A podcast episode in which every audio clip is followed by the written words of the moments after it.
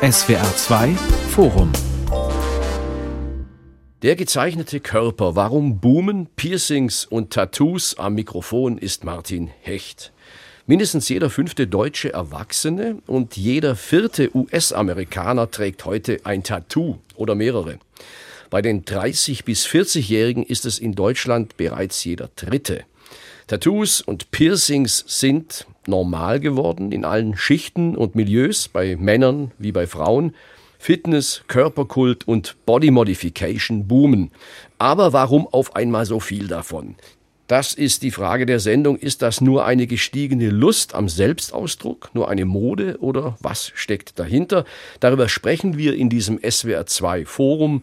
Meine Gäste Aglaya Stirn, Professorin für psychosomatische Medizin an der Universität Kiel, bei uns ist Jürgen Martschukat Professor für nordamerikanische Geschichte an der Uni Erfurt und Markus Schröer Professor für Soziologie an der Universität Marburg. Für viele Menschen, die Piercings oder Tattoos haben, ist das ja ein ganz normales Thema. Gefällt mir halt, sagen die einen, gefällt mir halt nicht, sagen die anderen, also reine Geschmackssache. Wie ist es denn bei meinen Diskutanten? Finden Sie eigentlich persönlich Tattoos oder Körperschmuck schön, Frau Stirn? Kommt drauf an. Also so pauschal kann ich das nicht beantworten. Das Body Piercing ist ja nochmal was anderes als der normale Ohrring, der ja schon kulturell eigentlich akzeptiert ist. Und man müsste sehen, es gibt ganzkörpertätowierte Menschen oder ein kleines Tattoo. Insofern würde ich sagen, dass das ästhetisch doch sehr unterschiedlich wahrgenommen werden kann. Herr Matschukat, gefällt es Ihnen oder nicht so? Also dem würde ich zustimmen. Das hängt ganz davon ab, was man trägt, wo man das trägt, wie viel man trägt, wie es aussieht. Also da ist ja die Vielfalt sehr groß und das ist ja gewissermaßen auch das, was darüber kommen soll. Also so eine pauschale Ja-Nein-Antwort geht da nicht. Herr Schröer, wie ist bei Ihnen?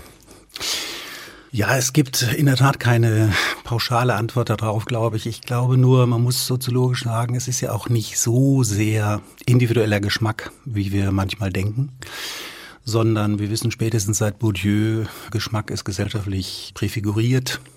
Und insofern sind unsere Aussagen dazu, was uns gefällt, natürlich eigentlich mehr als individuelle Meinungen, sondern entsprechen sozusagen unserem eigenen Milieu und unserer eigenen Herkunft und auch unserem eigenen Alter. Okay. Und ich glaube, altersbedingt ist es tatsächlich so, dass wir eher ein bisschen irritiert sind über viele Formen der Körpermanipulation. Nicht von allen, aber sicherlich von einigen. Ich wollte Sie eigentlich fragen, damit haben Sie wahrscheinlich nicht gerechnet, ob Sie selber tätowiert oder gepierst sind oder ob es Formen von Körpermodification bei Ihnen gibt. Ist das so? Das Schöne ist ja jetzt, dass wir wirklich Radio machen und das keiner überprüfen kann. und ich könnte sagen, ich sitze hier voll tätowiert im Studio. Äh, es ist, ist, tatsächlich aber nicht der Fall. Ja, ich bin auch nicht tätowiert. Ich habe das natürlich, weil ich darüber ja viel geforscht habe, habe ich mal mir so Tattoos aufgeklebt, um zu gucken, wie man sich fühlt. Und das ist wirklich auch ein anderes Gefühl. Aber ich habe mich nie irgendwie tätowieren lassen. Ohrringe wiederum und Schmuck was ja so auch die Vorläufer sind, trage ich sehr gerne. Okay, also ich habe mich auch noch nie tätowieren lassen und noch nicht mal welche aufgeklebt. Aber so mit 15 oder so habe ich mir mal einen Ohrring stechen lassen und damals war das irgendwie die rebellische Aussage, die man da machen konnte. Ist aber auch schon einige Jahrzehnte her. Wunderbar. Also auch wenn Sie keine Tattoos haben, Sie alle haben sich mit dem Körper beschäftigt. Mit der Art, wie wir ihn inszenieren, formen, schmücken, verändern und einem sich stetig wandelnden Ideal anpassen. Sie alle drei haben Bücher geschrieben. Frau Stirn, Sie sind Herausgeberin eines Handbuches Body Modification. Herr Matschuk hat Ihr Buch, das bei Fischer erschienen ist, trägt den Titel Das Zeitalter der Fitness, wie der Körper zum Zeichen für Erfolg und Leistung wurde. Und von Markus Schröer gibt es eine Soziologie des Körpers, die bei Surkamp veröffentlicht wurde. Was hat Sie denn persönlich dazu gebracht, sich mit diesem Thema zu beschäftigen, Frau Stirn? Bei mir war es so, dass ich sehr viel gereist bin, vor allen Dingen im asiatischen Raum. Und da habe ich Menschen gesehen, die sehr tätowiert sind. Aber dort ist es nicht wie bei uns individualisiert, sondern hat immer bestimmte Bedeutung. Jetzt Knietattoos oder Brillentattoos oder Gesichttattoos und wird auch dort ritualisiert, zu bestimmten Zeiten angebracht. Also wenn Frauen in die Menarche kommen oder heiratsfähiges Alter, das hat mich dann doch sehr beschäftigt, dass diese Eingriffe in den Körper bis auch Zähne fallen oder auch, wir kennen die Giraffenhalsfrauen in Burma, also auch wirklich massive Eingriffe, wo wir alle sagen, um Gottes Willen, wie kann man das machen? Dort eigentlich ein Teil der Kultur ist und immer durchgeführt wird. Gleichzeitig habe ich gesehen im Rahmen von meiner klinischen Arbeit, dass es in Europa zugenommen hat und habe mich erstmal gewundert und insofern damit beschäftigt, nicht nur mit Tattoo und Piercing, sondern auch andere Formen der Körpermodifikation im Dienst der Psyche, so sage ich das immer. Also etwas, was wir machen für uns selbst und natürlich auch für die Gesellschaft. Und da habe ich mich beschäftigt, zum Beispiel mit BID-Lern, das sind Menschen, die eine Beinamputation wollen oder auch die plastisch-ästhetische Chirurgie, die ja am meisten zugenommen hat. Oder auch jede Art von Bodybuilding, also da wären wir auch schon wieder beim Sport. Herr Matschukat. Mhm. Also ich habe mich als Historiker schon lange mit dem Körper beschäftigt, mit dem Körper in der Geschichte und mit der Geschichte des Körpers selber. Ich habe vergleichsweise viel über das Strafen gearbeitet und da wird ja sehr viel über den Körper operiert, habe mich aber auch schon immer für Sport interessiert, sowohl persönlich als auch wissenschaftlich, aber dabei weniger für den Spitzensport und für Rekorde und wer hat in welcher Saison wie viel Home Runs oder sowas gemacht, sondern eben tatsächlich mehr über Sport als ein Ausdruck von Leistungsfähigkeit und einer Art von Fähigkeit, die man vermeintlich selber regulieren kann durch Training, durch Arbeit an sich selber und die eigentlich dann auch tatsächlich viel mehr ausdrückt als die Fähigkeit, bestimmte sportliche Leistungen zu vollbringen. Und das hat mich in diesem Buch über Fitness sehr interessiert und da habe ich versucht, dem ein bisschen näher zu kommen, indem ich das historisch in eine ja, was aus einer Historikerperspektive eine kürzere Perspektive ist, bis in die 70er Jahre zurück, aber auch in eine längere Perspektive gestellt habe, also bis ins 18. Jahrhundert zurück und das Zeitalter der Aufklärung. Und Herr Schröer, warum sind Sie Körpersoziologe geworden? Es kommen, glaube ich, zwei Dinge zusammen. Also zum einen interessiere ich mich schon etwas länger für Themen, die eigentlich von der Soziologie gerne ausgespart werden. Das war zum einen der Raum und zum anderen der Körper. Und es kam eigentlich hinzu, zeitlich hat sich das überschnitten mit der Geburt meiner Kinder. Ich okay. glaube, bei Kindern wird man tatsächlich darauf verwiesen, dass man es mit sehr elementaren Körperereignissen zu tun hat, die das Ganze nochmal sozusagen lebensweltlich unterfüttert haben, dieses Thema Körper. Der gezeichnete Körper. Warum boomen Piercings und Tattoos haben wir dieses SWR2-Forum genannt? Körperschmuck ist ja so alt wie die Menschheit selbst, sagt man, aber man hat das Gefühl, so viel wie heute war nie. Was sind denn die aktuellen Trends, die Sie beobachten? Was sehen Sie, was sieht die Forschung aktuell bei Tattoos, bei Piercings, aber auch wenn es um Muskelaufbau oder auch Schönheits-OPs geht, das was ja auch zu diesem Themenkomplex dazugehört. Frau Stirn. Also man sieht, dass es immer weitergeht und Menschen immer wieder weiter was Neues suchen. Also es gibt ja dann auch Implantate oder jetzt sind wir ja auch gelandet bei den Geschlechtsorganen. Die ganze Transgender-Bewegung hat ja extrem zugenommen und das sind ja auch Eingriffe in den Körper, die letztendlich nicht medizinisch sein müssen, sondern jemand macht, weil er sagt, das ist meine Identität oder ich fühle mich im falschen Geschlecht. Davor hat natürlich alles zugenommen, was man von Bauchnabelpiercing bis Brustpiercing oder auch Tattoos wie ja, das Steiß-Tattoo, was ja dann auch mit der Mode einherging, als die Hosen niedriger wurden. Das ist ja jetzt wieder out. Aber da wird natürlich auch immer weiter, wie Sie es gesagt haben, tätowiert. Ich sehe immer mehr Frauen oder junge Frauen mit Nasenring. Ist mir früher nicht so aufgefallen. Was sieht die Wissenschaft, die die Szene beobachtet in der Gegenwart? Ich würde sagen, sie sieht vor allen Dingen eine Vielfalt. Also ich glaube, wenn man über das Thema redet, ist es dringend erforderlich, dass man die Dinge auseinanderhält. Weil wenn man auch die einzelnen Szenen sich ansieht, beobachtet und meinetwegen auch interviewt, stößt man doch auf sehr unterschiedliche Motive der ein oder anderen Körpermanipulation. Oder Körpermodifizierung nachzugehen. Also ich glaube, dass das sehr unterschiedlich gelagert ist, auch von einem Selbstanspruch her, vom Selbstbild her, ob ich mich jetzt tätowieren lasse müsste man auch nochmal fragen, wo genau, in welcher Intensität, welche Körperteile kommen da überhaupt in Frage, welche werden gemieden und so weiter. Und auf der anderen Seite dann das Piercen oder Bodybuilding, Schönheitsoperation. Ich glaube, da hat man jeweils doch ein ganzes Spektrum von sehr unterschiedlichen Phänomenen die man auseinanderhalten muss. Also es könnte was damit zu tun haben, dass man auf der einen Seite einem Schönheitsideal nachkommen will und auf der anderen Seite beispielsweise Schönheitsideale genau subversiv unterlaufen will und man eben nicht sowas wie Konformität sucht, sondern eher Abweichung. Und ich finde, da fängt das Thema dann an, also zumindest aus soziologischer Sicht spannend zu werden. Mhm. Also genau. wenn ich mich da als Historiker einschalten darf, dann finde ich das auch sehr interessant, finde aber mindestens ebenso interessant, dass man dann wiederum in der Abweichung auch eine große Konformität sieht.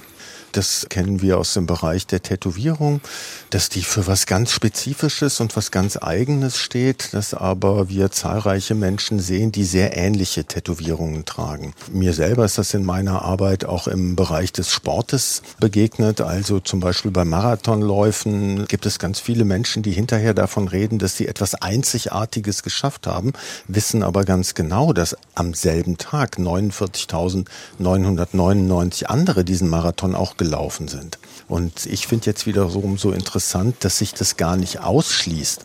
Also der Glaube an die einzigartige Leistung, die aber zugleich von ganz vielen Menschen vollbracht wird.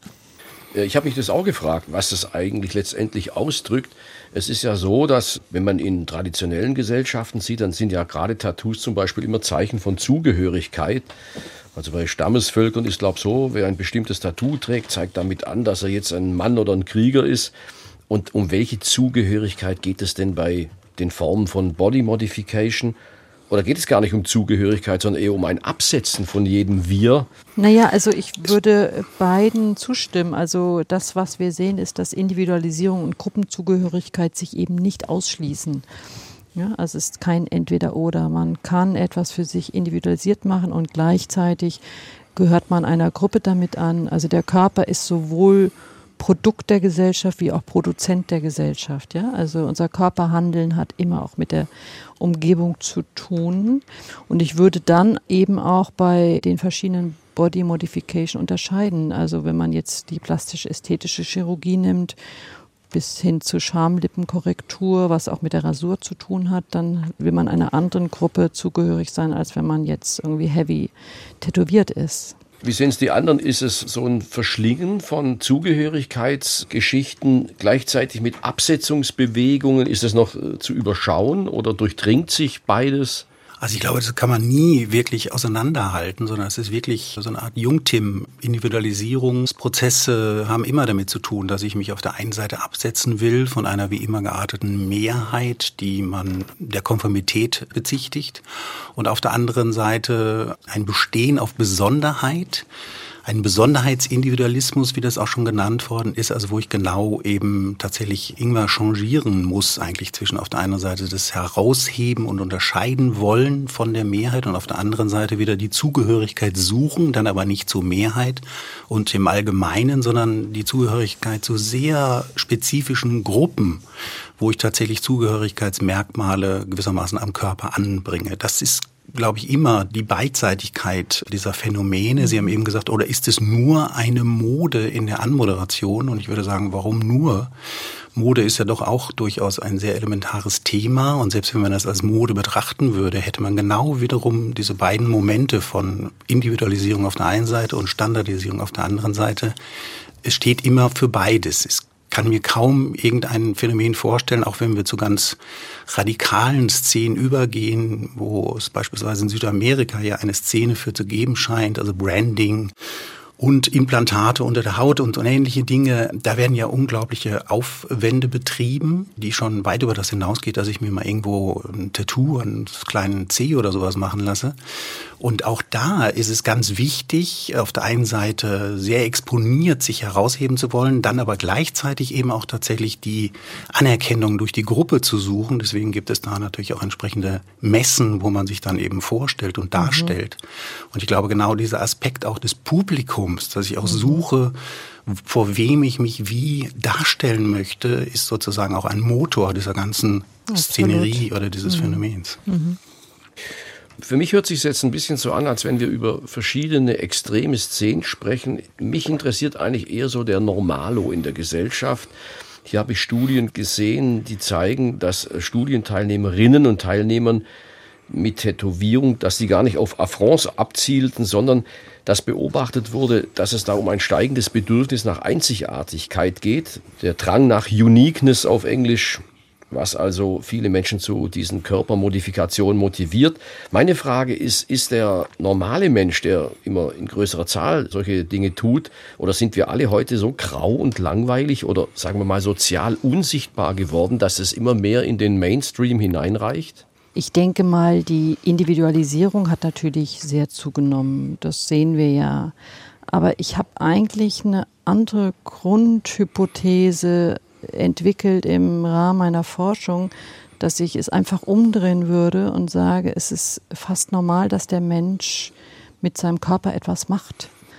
Also alle Kulturen haben immer irgendwie in irgendeiner Form in ihren Körper eingegriffen. Und was ich auf meinen Reisen, Forschungsreisen auch immer wieder gehört habe, nackter Körper, man muss sich unterscheiden vom Tier. Ja, also und Menschen sind immer tagtäglich mit ihrem Körper beschäftigt. Und wie eben auch schon gesagt wurde, unser Körper ist ein genuin sozialer. Also wir sind nicht nur mit unserem eigenen Körper beschäftigt, sondern auch mit dem erweiterten Körperraum. Und das ist die Gruppe, in der ich mich bewege.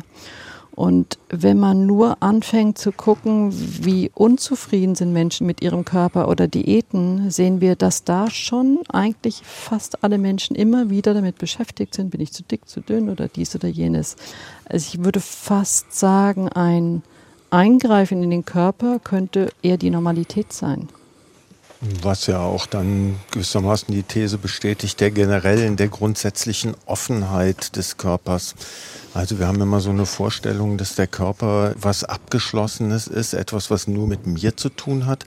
Und wenn man sich das genauer anschaut, ob man das jetzt historisch oder soziologisch tut, dann haben wir eben immer diese Interaktion von Körper und Gesellschaft, immer diese Wechselwirkung und vielleicht sogar noch mehr als eine Wechselwirkung, sondern ein ineinander verschränkt sein.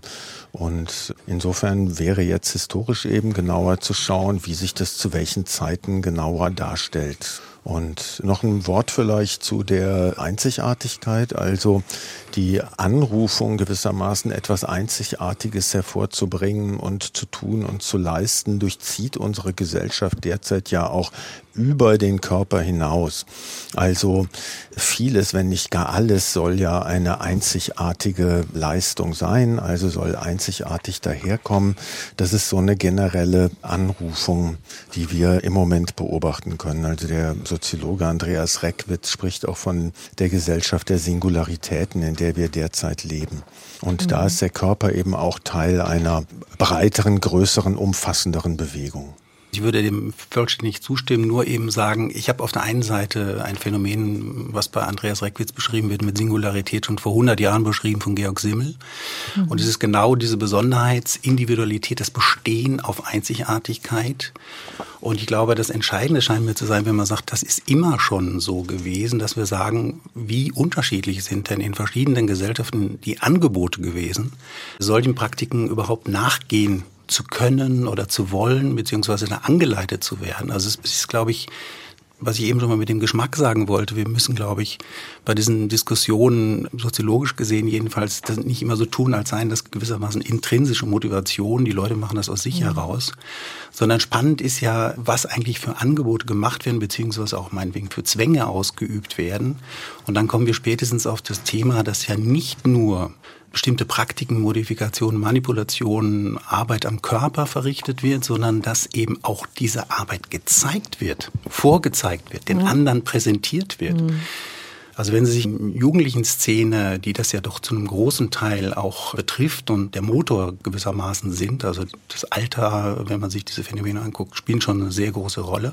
Mhm. Dann spielt da natürlich die Influencer-Szene, überhaupt Social-Media-Kanäle ja, und so weiter genau. eine immense Rolle. Ja darin, was dann plötzlich scheinbar das Bedürfnis von vielen zu sein scheint, obwohl es eigentlich Nachahmungseffekte sind und beziehungsweise auch eine Gruppendynamik entsteht, wo man eben sich herumspricht, dass man jetzt so und so auszusehen hat und dieses und jenes an sich anzubringen hat. Also ich glaube, das sind ja gewissermaßen Züge, die gesellschaftlich ablaufen, die man sich kaum entziehen kann. Und ich glaube, die Gruppe der Jugendlichen ist dem ganz besonders ausgesetzt. Richtig. Und die kämpfen regelrecht damit. Also ob jetzt das Schönheitsideale sind oder Tattoos oder meinetwegen auch irgendwelche Moden, wie eben gesagt wurde, spielt zunächst mal erstmal überhaupt keine Rolle, sondern entscheidend ist, glaube ich, dass überhaupt als ein durchgehender Trend zu sehen ist, wo dann unterschiedliche Antworten drauf gegeben wird. Aber entziehen, sich dem vollständig entziehen, das scheint mir fast gar nicht möglich zu sein.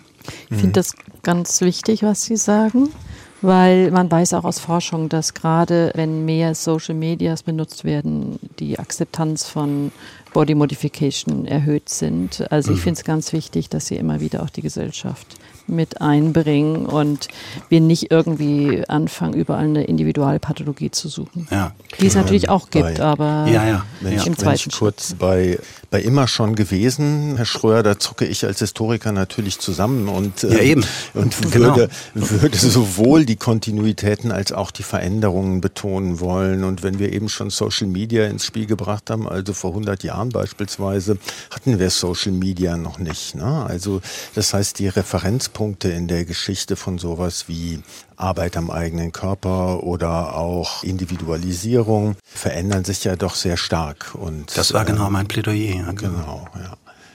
Gut, aber dann könnte man ja auch noch eine Frage stellen. Geht denn am Ende die Rechnung auf sozusagen? Also gibt es denn die Resonanzen und Wahrnehmungserlebnisse, die das Individuum in der Gesellschaft sucht, treten die ein? Also treten die Betreffenden mit ihren Praktiken sozusagen aus diesen sozialen Ohnmachtsgefühlen heraus? Oder geht die Rechnung nicht auf? Wenn jemand sich durch die Vergrößerung der Brüste jetzt eine bessere Partnerschaft wünscht und denkt, dass er dann in der Gesellschaft besser anerkannt wird, dann geht die Rechnung nicht auf.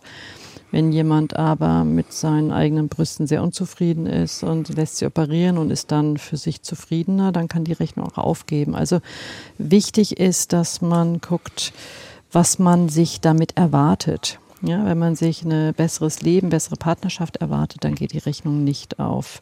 Wenn es wirklich darum geht, dass jemand, was weiß ich, mit abstehenden Ohren unzufrieden ist und dann sie operieren lässt, dann kann sie aufgehen.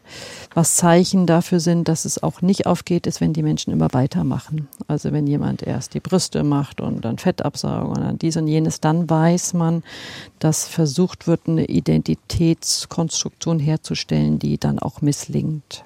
Ich wollte mal das Stichwort Selbstoptimierung noch ins Spiel bringen, damit wir auch tatsächlich nicht zeitlos diskutieren, sondern ein bisschen mehr darüber, was heute passiert. Diese ganzen Praktiken, über die wir jetzt gesprochen haben, kann man sagen, dass die Körpermodifikation in all ihren Spielarten am Ende auch eine Form von Selbstoptimierung im neoliberalen Kapitalismus sind? Oder vielleicht eher der Protest dagegen? Nur, ich würde das tatsächlich eher in diese neoliberale Anrufung einordnen, an uns selber zu arbeiten, uns selber zu gestalten, zu zeigen, wer wir sind und in diesem Zeigen, wer wir sind, auch erfolgreich zu sein. Also wenn ich das zum Beispiel im Bereich der Fitness, wo ich mir das ja angeguckt habe, weniger im Bereich jetzt von Tätowierung oder Piercing oder anderen Dingen, also das Training, die Arbeit an sich selber, um eben durch einen trainierten Körper wiederum auch zeigen zu können, performieren zu können, dass man leistungsbereit ist, an sich selber arbeiten kann, verstanden hat, dass der Körper eine Bioaktie ist, der auch über Erfolg und Misserfolg von Menschen im Leben mitentscheidet. Das ist, glaube ich, ein ganz zentraler Faktor in dieser Fitnesswelle und ist für viele Menschen auch tatsächlich eine höchst anstrengende, normierende, ausgrenzende Anrufung, die da stattfindet. Ist es eine Lust am Selbstausdruck oder ist es dann doch eher eine Not, die dahinter steckt? Ich glaube, das schließt sich nicht unbedingt aus. Also es ist durchaus eine Lust an dieser Arbeit am Selbst geben kann, dass aber natürlich die Effekte tatsächlich auch verheerend sein können. Also und auch sehr viel Unzufriedenheit produziert. Also ich würde gerne nochmal dafür plädieren, dass man diese ganzen Körpermodifikationen tatsächlich nicht über einen Kamm scheren kann, mhm. sondern wenn man die Gelegenheit hätte, ein riesiges Forschungsprojekt daraus zu machen, käme man am Ende wahrscheinlich zumindest zu einem Tableau, sehr unterschiedlicher Körpermodifikationen, die sich ja schon daran unterscheiden, ob sie sehr nachhaltig sind, beziehungsweise langzeitig angelegt sind oder nur kurzfristig. Also die Massivität, die Intensität der Eingriffe unterscheidet sich ja doch massiv. Und ich glaube, dass das, was Herr Martukat gesagt hat, alles richtig ist bezogen auf Fitness, aber eben tatsächlich nur für Fitness gilt. Wenn ich eine Ganzkörper-Tätowierung vornehme, habe ich wahrscheinlich nicht vor, Karriere in der Stadtsparkasse zu machen. Also es gibt Dinge, die sich ausschließen und wo man sagen kann, das ist offenbar nichts, wo ich versuche, einem Schönheitsideal nachzukommen und nachzueifern, dass ich gut aussehe, bestimmte Muskulatur habe.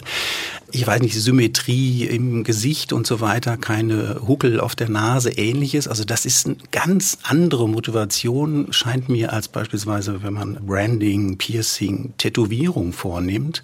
Also beim Piercing, auch da müssen wir natürlich genau gucken, was für eine Form mhm. von Piercing. Also ob ich mhm. mir da einfach nur das ist auch der, der Teil, der etabliert ist, dass ich mir vielleicht irgendwie einen Nasenring oder Ohrring sowieso, das haben wir ja schon sehr viel länger. Das mag sein, dass man das dann auch in bestimmten Berufszweigen darf, in, aber auch längst noch nicht in allen. Also gucken Sie sich an, dass Beamte Polizisten und so weiter, da gibt es äh, juristische Auseinandersetzungen darüber, wie weit das gehen darf oder nicht. Insofern mhm. wäre ich mhm. immer vorsichtig zu sagen, das ist schon längst angekommen, machen alle, ist normal geworden, es ist verbreiteter geworden, es gibt eine bestimmte Toleranz dafür, aber Toleranz heißt auch noch nicht Anerkennung. Und nochmal, wenn ich Branding mir ansehe, also massivere, radikalere Eingriffe in den Körper, dann steht da eine andere Motivation für mich dahinter. Und das kann man auch sozusagen von denjenigen, die es betreiben, auch so hören, als wenn ich jetzt versuche, mich für den Markt fit zu machen oder möglichst auf Karriere setze. Ich versuche jetzt nochmal nicht in die Diversität zu gehen, sondern nochmal zusammenzubinden und nochmal zu versuchen, die These in den Raum zu stellen, gibt es denn nicht auch etwas, was dann doch wieder alle die genannten Formen von Körpermodifikation verbindet? Nämlich das ist die Drastik insgesamt oder die Intensität des Eingriffes, egal welche Form man jetzt nimmt, egal ob sie nun ein Tattoo nehmen, wo der Eingriff tatsächlich unter die Haut geht, wo Schmerzen zugefügt werden, das haben sie ja bei der OP genauso, das haben sie beim Piercing genauso. Und Fitness ist, glaube ich, auch etwas, was ab einem gewissen Moment wehtut oder Muskelaufbau. Und deswegen binde ich es nochmal zusammen und frage, warum ist unsere Zeit so extrem, so brutal? Warum gehen viele so weit? Ich habe ja schon gesagt, dass der Mensch, glaube ich, immer schon mit seinem Körper beschäftigt war und jeden Tag seinen Körper sieht und dass letztendlich der Eingriff in den Körper vielleicht auch einfach etwas genuin Menschliches ist. Im Christentum hieß es, man soll seinen Körper so lassen, wie Gott ihn einem geschenkt hat. Wenn Sie fragen, warum das jetzt mehr ist, könnte ich eigentlich nur hypothetisieren, weil wir weniger mit Religion oder eingebunden in Gesellschaften sind, weil die Individualität und die Aufmerksamkeit, der Wunsch nach Aufmerksamkeit erhöht ist. Die Selbstoptimierung wurde ja auch schon genannt. Der Körper ist mehr ein identitätsstiftendes geworden. Der Körper ist auch teilweise Kapital geworden. Über den Körper bekommen wir mehr Anerkennung und vielleicht auch, weil die Menschen sich immer wieder damit auch zeigen müssen. Ansonsten wird, wenn man fragt, die Einzelnen, die ihren Körper verändern, sagen sie, ja, ich mache es für mich, es ist Individualität, Autonomie, wobei ich manchmal denke, es ist vielleicht auch eher Pseudo-Autonomie, weil die Antworten dann auch immer wieder die gleichen sind. Der gezeichnete Körper, warum boomen Piercings und Tattoos? Das ist das Thema dieses SWR2 Forum heute mit Aglaya Stirn, Professorin für psychosomatische Medizin an der Universität Kiel, Jürgen Martschukat, Professor für nordamerikanische Geschichte an der Uni Erfurt und Markus Schröer, Professor für Soziologie an der Universität Marburg. Lassen Sie uns noch ein bisschen mehr zur Gesellschaft der Körperlichen, habe ich es genannt, kommen. Es geht ja, was auch schon angesprochen wurde, um Identität. Diese Formen, über die wir geredet haben, scheinen ja der Idee zu folgen, ich bin, wer ich sein will, ich bin derjenige oder diejenige, die ich aus mir mache. Wie hat sich Identität verändert in der Gegenwart? Frau Stirn, bei Ihnen habe ich den schönen Satz gelesen, Zitat, wir leben in einer Epoche, in der sich die Menschen zurückziehen auf den Körper als Heimat. Was meinen Sie damit genau? Naja, die gesellschaftlichen Strukturen verändern sich, Partnerschaft verändert sich, Religion verändert sich und der Körper ist so die Instanz, wo man sagt, das ist meins und damit kann ich was machen. Und eine Veränderung des eigenen Körpers kann dann auch ein Stück einem das Gefühl geben, dass man mehr da ist und es mehr Heimat wird.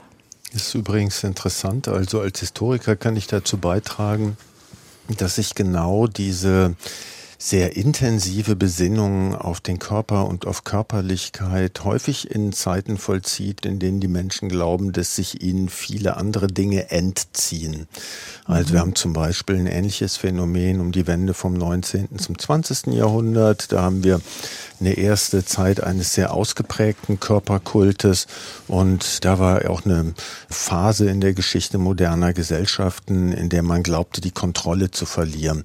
Und in solchen Zeiten ist so eine Rückbesinnung auf Körperlichkeit sehr groß, was natürlich nicht bedeutet, dass der Körper etwas ahistorisches ist oder so, sondern dass die Menschen dann meinen, hier zu etwas Natürlichem zurückzukommen, das ihnen Stabilität und Kontrolle gibt und an dem sie dann eben umso mehr arbeiten, um es zum Ausdruck ihrer Kontrolle vielleicht über ihr Leben oder sowas zu machen und der Fähigkeit, doch zu bestimmen, in welche Richtung das alles geht.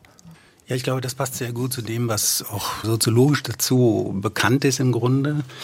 Also man hat, glaube ich, immer wieder diese Zweiteilung, die man sich ansehen muss. Also genau wie Herr Matschukat das gerade entworfen hat, lässt sich das, glaube ich, auch später noch über diesen Zeitraum hinaus beobachten. Wir haben ja auch heute sehr starke Diskussion darüber, wie der Körper von außen in Beschlag genommen wird, gewissermaßen unter Druck gerät, bestimmten Zwängen ausgesetzt ist, eben also gerade nicht das je individuell eigene zu sein scheint oder das erste Eigentum, der eigene Körper, sondern eben tatsächlich von dem, was Foucault Biopolitik genannt hat, von außen versucht wird zu kontrollieren, zu steuern, zu disziplinieren und so weiter. Und das sind ja im Grunde zwei Seiten einer Medaille, könnte man sagen, beziehungsweise auch dieses Bestehen auf das eigene geradezu herausgefordert werden dadurch, dass ich eben erlebe, dass mein Körper eben nicht mir allein gehört, sondern alle möglichen Institutionen sich darauf beziehen wollen und ja auch hinein dirigieren. Wenn man sich das neue Urteil in den USA ansieht, mhm. Schwangerschaftsabbrüche und so weiter, sieht man ja ein schönes Beispiel dafür, dass das immer noch eine große Utopie ist für den weiblichen Körper zu sagen, der gehört mir.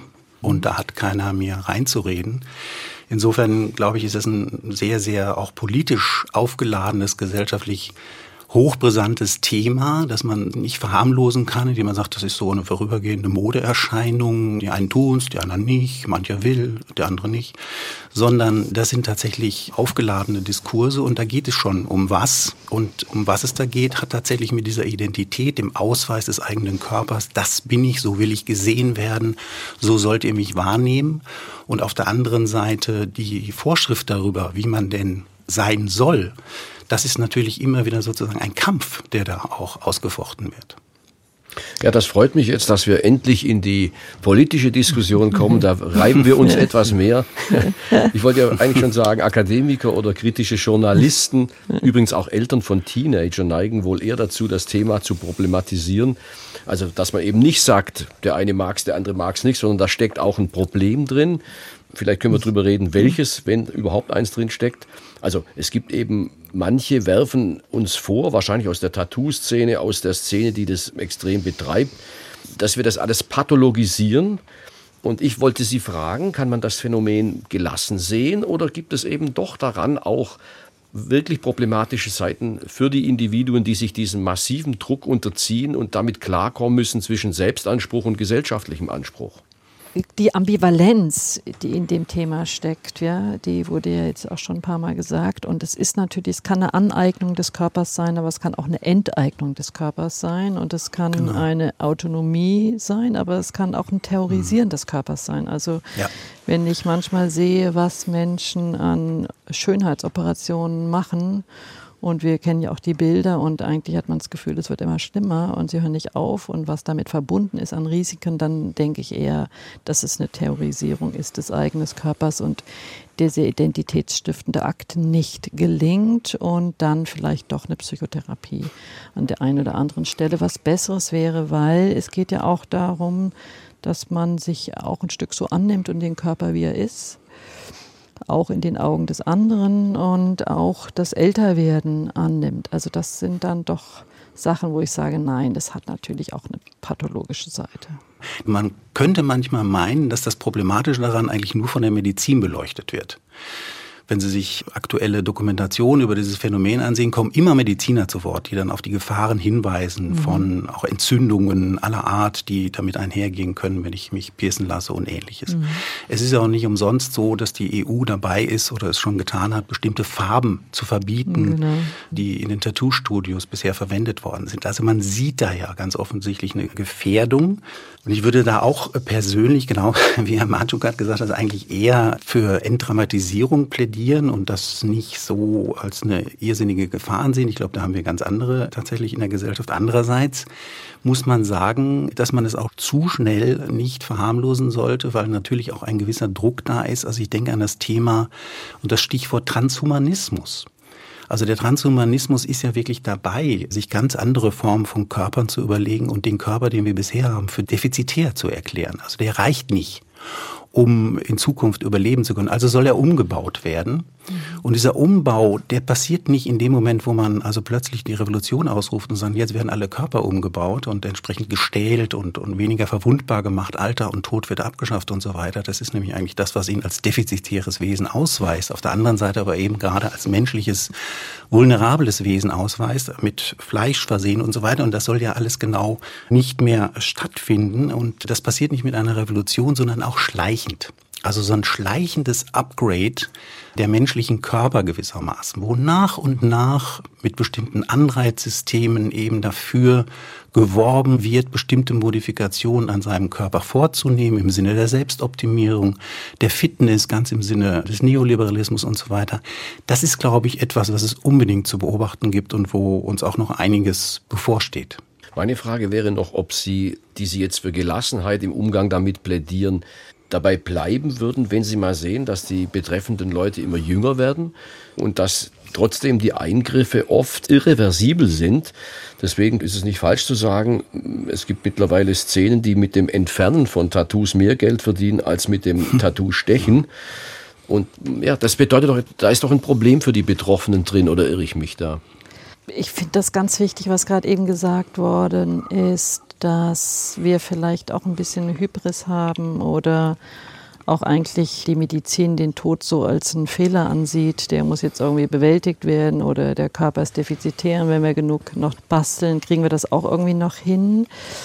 Und da würde ich auch sagen, fehlt uns als Gesellschaft ein Stück so die, das Annehmen des Schicksals und auch vielleicht, wir haben so ein bisschen Selbstbestimmungsfetisch und uns fehlt ein bisschen Ohnmachtskompetenz. Also da würde ich sagen, sehe ich auch ein Stück eine Gesellschaftskritik, wenn Sie so in diese Richtung gehen wollen. Und das, was Sie mit Jüngeren gesagt haben, absolut d'accord. Ich finde es ganz schwierig, dass jetzt schon man mit 14 Jahren oder 12 oder 10 vielleicht Pubertätsblocker bekommen kann, also in einer Phase, wo ein Individuum in die Pubertät kommt und noch gar nicht so richtig weiß, welche Identität habe ich. Und da wissen wir auch, dass die Detransitioner jetzt schon zunehmen. Also die Leute, die gedacht haben, ich bin doch im anderen Geschlecht und dann mit 20 oder 22 das bereuen. Da bin ich auch kritisch. Zum Ende der Sendung hin die Frage oder der Ausblick, Gibt es denn Ihrer Beobachtung nach auch mittlerweile Gegentendenzen zu diesem Body Modification Overload, der uns derzeit regiert? Oder ist es eine Einbahnstraße, die immer extremer wird, weil wir uns immer mehr individualisieren? Also ich bin Historiker, ich gucke nach hinten und nicht nach vorne. Ich habe es relativ leicht, mich da aus der Affäre zu ziehen. Herr Schröer, was meinen Sie? Ja, ja, okay. Damit ich jetzt Schröer zumindest für die Gegenwartsdiagnose zuständig. Genau. Ich, ich kann das nicht bestätigen, dass es jetzt einfach um ein immer mehr geht. Wenn man das aber so mal annimmt, dann habe ich natürlich es eigentlich mit einer Spirale der Eskalation zu tun, die man oftmals bei Moden wenn man dieses ganze Phänomen mal als Mode betrachten will, beobachten kann. Natürlich braucht es dann, wenn ich auf Distinktion aus bin, tatsächlich immer mehr Reize und ich muss immer noch eins draufsetzen, man muss immer noch radikaler werden, um dann Aufmerksamkeit zu erzeugen. Auf der anderen Seite glaube ich, es gibt zu keinem Trend nicht auch einen Gegentrend.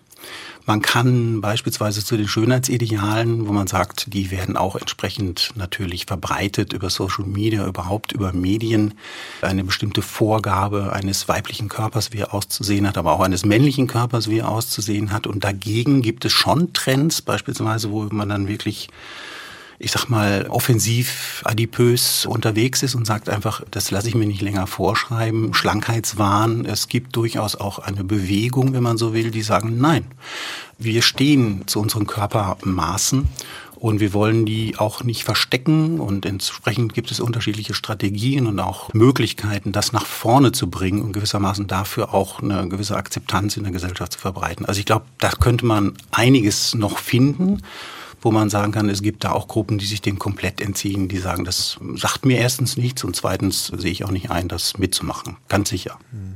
Wobei, wenn wir jetzt hier über Body Positivity sprechen, dann finde ich sehr interessant, dass das ja kein Komplettentziehen ist, sondern wenn man sich die entsprechenden Seiten auf Instagram oder so anschaut, dann dreht sich da ganz vieles wieder die ganze Zeit um den Körper. Das finde ich daran sehr interessant zu beobachten und das zeigt auch wieder, wie schwer es ist, da rauszukommen. Selbst mhm. als eine starke Gegenbewegung ist das nicht einfach.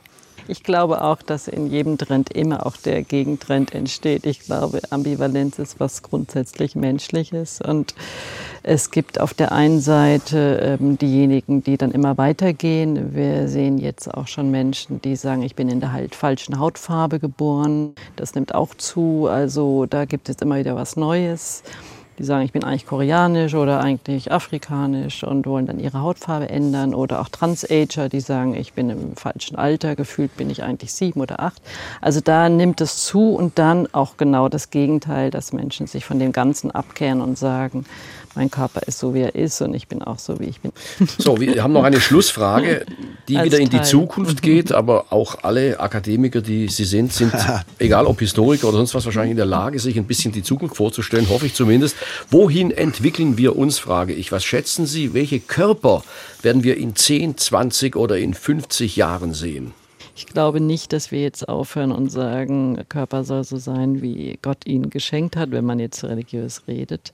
Ich denke, Menschen werden weiter an ihrem Körper basteln. Wir sind jeden Tag mit unserem Körper beschäftigt und wir sehen uns auch selbst immer im Spiegel des Gegenüber. Ja? Also nicht nur im eigenen Spiegel. Was die Äußerlichkeit angeht, da bin ich relativ fantasielos, da lasse ich mich überraschen. Herr Schröer? Also ich finde, das Entscheidende für mich ist, dass man nicht nur den einen Trend im Blick hat, wo wir sozusagen isolierte Menschen uns angucke, die an ihren Körpern irgendetwas zu verändern versuchen, sondern eben tatsächlich sieht, dass es ja auch Stichwort Posthumanismus, Stichwort Transhumanismus, es viele Versuche gibt, Schnittstellen herzustellen, Mensch-Maschine, wo wir tatsächlich versuchen, Einzelteile von Maschinen in uns einzubauen, regelrecht. Und es gibt auf der anderen Seite, denke ich, ein großes Thema innerhalb der posthumanistischen theoretischen Ansätze, eben auch die Verquickung mit anderen Lebewesen zu sehen, also mit pflanzlichen und tierischen mhm. Lebewesen und nicht nur den Mensch weiterhin so als isoliertes Wesen zu sehen, was in keinerlei Beziehung zu seiner Umgebung steht. Also alles das, was unter Anthropozän im Moment diskutiert wird, betrifft ja eben auch das Menschenbild. Und ich glaube, selbst wenn man den Menschen nur dabei rausnimmt, haben wir jetzt schon andere Körper, als wir sie vor 100 Jahren hatten. Und wir haben uns nur allzu schnell daran gewöhnt, dass über bestimmte Dinge gar nicht mehr gesprochen wird. Also den Herzschrittmacher, die Brille, das Hörgerät. Wir sind ja komplett die künstliche Hüfte und so weiter. Da haben wir uns daran gewöhnt. Das ist normal, mhm. die Körper so entsprechend auszustatten. Wir sehen da keine großen, dramatischen, transhumanistischen Eingriffe, weil die stellen wir uns noch immer viel radikaler vor. Aber das ist nochmal mein Plädoyer. Wir müssen auch diese kleinen, schleichenden Veränderungen, die nicht nur durch gewollte Modifikation, sondern auch durch den unterschiedlichen Gebrauch unseres Körpers sich verändern. Hört sich ein bisschen an wie Science Fiction. Also wir können gespannt sein, was da kommt. Nein, ich bin, Science Fiction ist da. ich bedanke mich, genau. bedanke mich ganz herzlich bei Ihnen, dass Sie ja. da waren. Der gezeichnete Körper. Warum boomen Piercings und Tattoos? Das war das Thema heute im SWR2 Forum mit der Medizinerin Aglaya Stirn, dem Historiker Jürgen Martschukat und dem Soziologen Markus Schröer. Aktuelle Bücher zum Thema, auch von meinen Gästen, finden Sie online auf swr2.de slash Forum. Einen ganz herzlichen Dank in die Runde und Ihnen allen fürs Zuhören. Mein Name ist Martin Hecht. Ich wünsche Ihnen noch einen guten Abend.